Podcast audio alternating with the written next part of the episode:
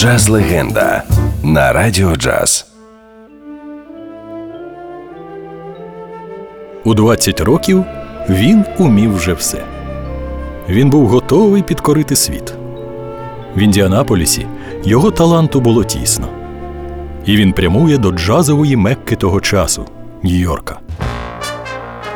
Нескінченні вечірки та джемсейшни, і, звісно, алкомарафони лише загартували його талант і працелюбність.